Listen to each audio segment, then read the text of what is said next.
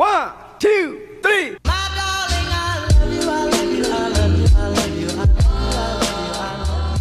Всем привет, меня зовут Настя, я ведущая подкаста «Основной инстинкт». Это подкаст о сексе и сексуальном просвещении, где каждую пятницу мы обсуждаем секс и все, что с ним связано. А самое главное, отвечаем на вопрос «Со мной точно все окей?» Давайте говорить открыто.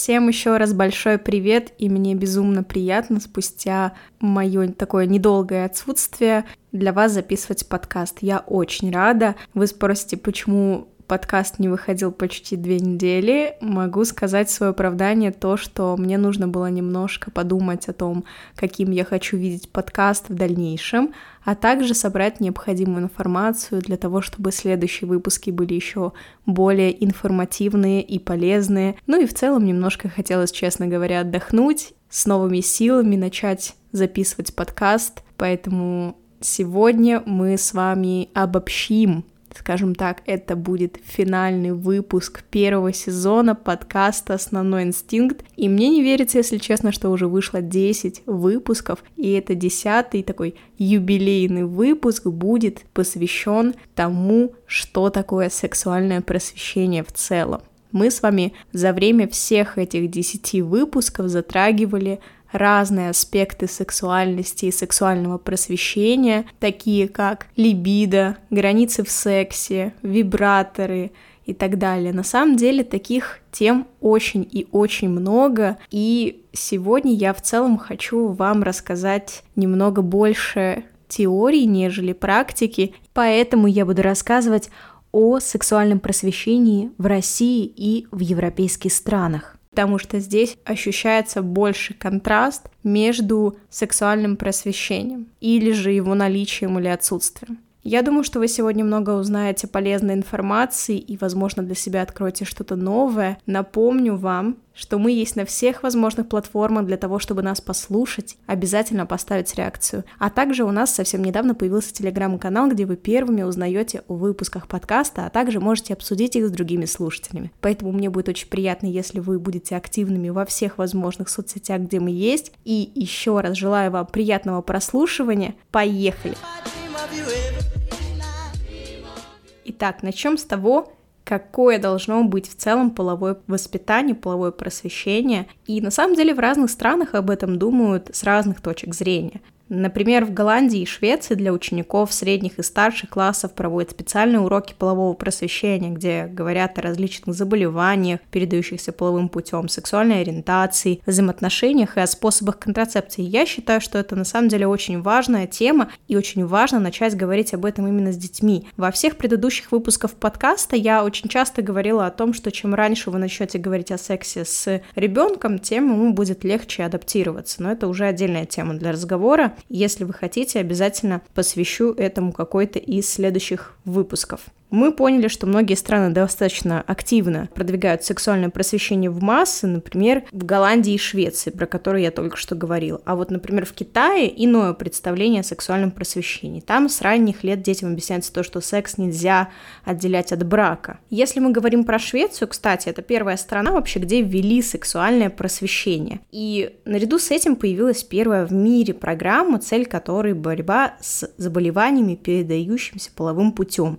Многие исследования, кстати, говорят о том, что в малообеспеченных семьях признали сексуальное просвещение важным и нужным аспектом для того, чтобы улучшить качество жизни в целом. Многие из таких семей, к сожалению, не имеют достаточных знаний в области планирования семьи и, как итог, нежелательной беременности, невозможность обеспечить детей всем необходимым, это тоже влияет на сексуальное, на половое просвещение. Итак, вернемся к Швеции. Кстати, меня очень много фактов про эту страну удивило, и система полового просвещения в целом в Швеции на данный момент это самая уникальная и передовая система, на которую стараются ориентироваться другие современные страны. Сейчас в этой стране для школьников уже 7 лет проводят занятия занятия по половому просвещению. Просто вдумайтесь. Преподаватели не считают, что это рано, ведь на занятиях не только затрагиваются темы о сексе, но и о таких вещах, как ценности, нормы, морали, поведения в обществе. Я считаю, что на самом деле такие уроки безумно полезны, потому что детям с ранних лет объясняют, что такое секс, и не только о сексе и сексуальности говорят, а еще и о норме поведения в обществе, в том числе и сексуальной норме поведения. Поэтому это на самом деле очень классно. Что еще хочу отметить, что с учениками проводятся, например, специальные мероприятия, где каждый может задать анонимный вопрос и без стеснения обсудить какую-то волнующую тему с преподавателем. На уроки приходят психологи, для старших классов начинают приглашать сексологов. И ученики после занятий могут задать интересующие вопросы, получить в индивидуальном порядке ответ. Это тоже что-то за гранью фантастики для меня на самом деле было, когда я узнала эти факты об этой стране. Очень здорово, когда есть вот в такой вот важной теме, как секс и сексуальное просвещение, индивидуальный подход каждому, потому что я каждый выпуск говорю о том, что мы очень уникальны, и мы все разные, и, к сожалению, то, что подходит для одного человека, ну или к счастью, не может подходить для другого человека, поэтому здесь очень круто, что работают со всеми, и на самом деле это очень и очень важно. Кстати, меня удивила еще одна страна, это Великобритания, которая вслед за Швецией заинтересовалась такой темой просвещения для людей. И британский автор Кирби говорит о том, что сексуальное образование должно быть направлено на снижение проявления рискованного поведения. И в целом они считают, что подходить к такому обучению нужно с разных сторон, с разных аспектов, не бояться затрагивать определенные темы, иначе обучающиеся сами не смогут преодолеть страх говорить об этом. В целом в Великобритании правительство пришло к такому выводу, что необходимо сделать уроки сексуального образования и сексуального просвещения обязательными, при этом только с 15 лет, потому что молодые люди должны знать ту информацию, которая напрямую может повлиять на их сексуальное здоровье и взаимоотношения с другими людьми.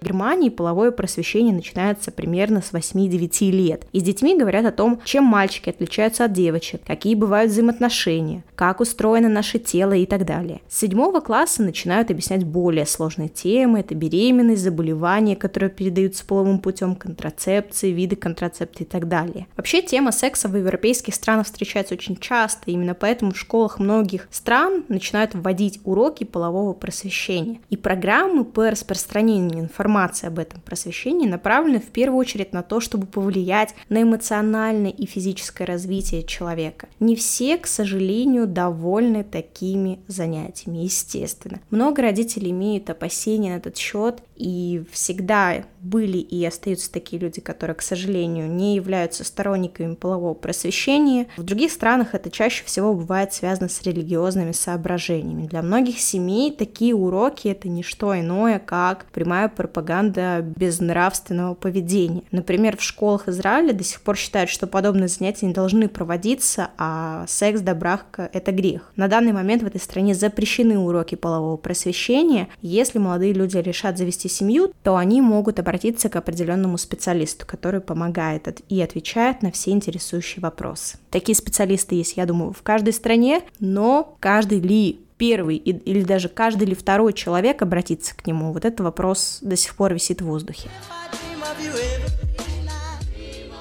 Поговорим о том, что противники таких уроков полового просвещения, они говорят в первую очередь о том, что такие занятия будут провоцировать на более какие-то необдуманные сексуальные поступки, эксперименты, но Опять же, обратимся к нашей любимой статистике, которая говорит об обратном эффекте. Те, кто прошел курс по половому просвещению, намного мудрее подходят в целом к вопросам секса. Это исследование было проведено еще в начале нашего века. Именно такие знания направлены в первую очередь на формирование здоровой самооценки, где у детей, у подростков не будет желания начать половую жизнь раньше из-за страхов, каких-то предрассудков и неуверенности в себе. Поэтому выводы делайте сами, насколько все-таки важно начать сексуально просвещаться. И знаете, из этого можно даже сделать вывод. Даже при таком большом наличии плюсов сексуальное просвещение все равно не торопятся вводить в школах, в университетах в других странах. Многие родители учителя опасаются, что такие познания в сексе могут привести к каким-то необдуманным поступкам и последствиям. И эти опасения приводят к постоянным и бесконечным дебатам. Поэтому лучший вариант, который можно было только придумать, это в целом такие уроки не проводить. Но несмотря на это, половое просвещение потихоньку становится нормой для многих европейских стран. Возможно, вы зададите вопрос, так с какого же возраста начать просвещаться, да, начать сексуально просвещаться. И знаете, на этот вопрос нет единого мнения. В одних учебных заведениях говорят о том, что чем раньше, тем лучше. В других наоборот. Детей стараются ограждать от таких уроков всеми возможными способами, так как по их мнению дети еще не готовы к получению такой информации о сексе. Но, возможно, никто не задумывался о том, что если не начать говорить в целом о половом просвещении, то люди могут начать просвещаться самостоятельно. Сейчас очень много информации о половом просвещении в интернете. Книги, журналы, статьи. Я думаю, вы это все прекрасно знаете и без меня. И можно выбрать абсолютно любой формат, где получать информацию о сексе. Но является ли вся эта информация достоверной? К сожалению, на этот вопрос мы ответить не можем поговорим о сексуальном просвещении в России. И в целом сексуальное просвещение исследовалось уже в XIX и в начале XX веков. Например, психолог Блонский говорил, что основой формирования полового просвещения у детей и подростков должно послужить такое понятие, как пример идеального семенина. И, кстати, на сегодняшний день его идеи до сих пор не теряют своей актуальности – Немного расскажу вам таких исторических моментов, которые введут вас в курс дела. После Октябрьской революции для учащихся был придуман целый комплекс уроков педагогии. Просто вдумайтесь в название такого предмета, да, который объединял курсы биологии, философии, педагогики и психологии. И позже его будут называть лженаукой. И до 60-х годов эта тема, тема полового просвещения, вообще будет под запретом. В начале 60-х психологи и врачи опять об этом заговорили. Заговорили о том, что это важно и необходимо сексуально просвещаться. Но это, знаете, было больше похоже на воспитание каких-то нравственных качеств. И в 70-х годах сексуальность начинают изучать уже с медицинской точки зрения, и появляется такое понятие, как сексопатология, а также различные курсы по сексуальному просвещению. Появляются и семейные, кстати, курсы. А мало кто о них знал в то время, естественно, так как никто не давал им рекламу и так далее. И поэтому этот курс состоял из двух лекций, где рассказывались, вот знаете, самые азы отношений и секса. Какое количество прошло этот курс, к сожалению, до сих пор неизвестно. А вот после 80-х годов, когда половое просвещение уже решили внедрять в школы РСФСР, не было подходящих специалистов, не было людей, которые бы могли обучать вообще школьников и студентов. И поэтому большинство программ по половому просвещению, по сексуальному просвещению направлены были на здоровье, нежели на затрагивание каких-то тем секса. И в России в целом говорить о сексе и сексуальности всегда считалось немного неприличным. Поэтому все курсы были названы как-то более обобщенно. Например, этика и психология семейной жизни или уроки здоровья, например. Вот отсутствие специалистов, это сказывалось, естественно, и на качестве занятий. Их вели все, кто только может быть. Историки, биологи, филологи, психологи иногда, очень редких случаях, но никак не профессионалы своего дела, и уж тем более не сексологи. А вот в 90-х годах в России появились сексуально-просветительские газеты, и это считался бум на тот момент среди сексуального просвещения. Этот период можно назвать таким, знаете, периодом установок о том, каким должен быть идеальный мужчина в целом постоянно пропагандировали идею о том, что настоящий мужчина – это завоеватель, это богатый, успешный человек, а женщина – это домохозяйка. Почему я вам сейчас это рассказываю? Потому что вот такие психологические установки, на самом деле, они закладываются где-то у нас на подкорке, и мы воспринимаем мужчин и женщин именно таким образом. И это тоже влияет на наше сексуальное поведение.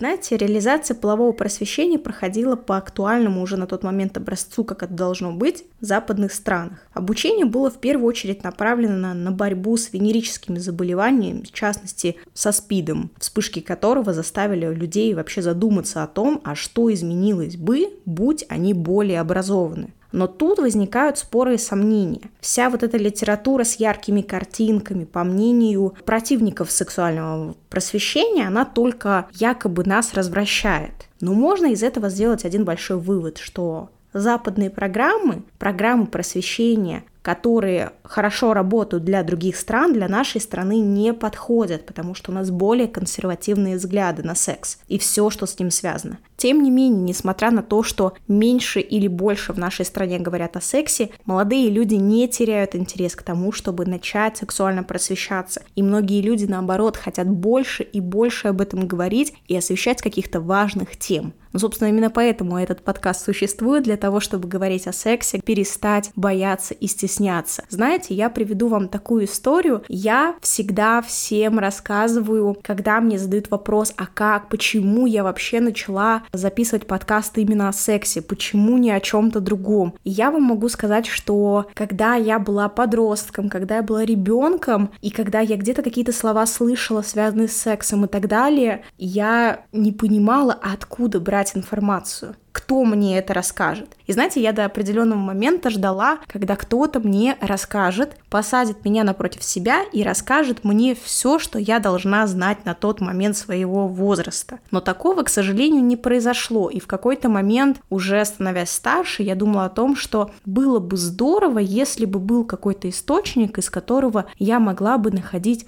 нормальную, достоверную информацию, в которой я была бы на 100% уверена, что это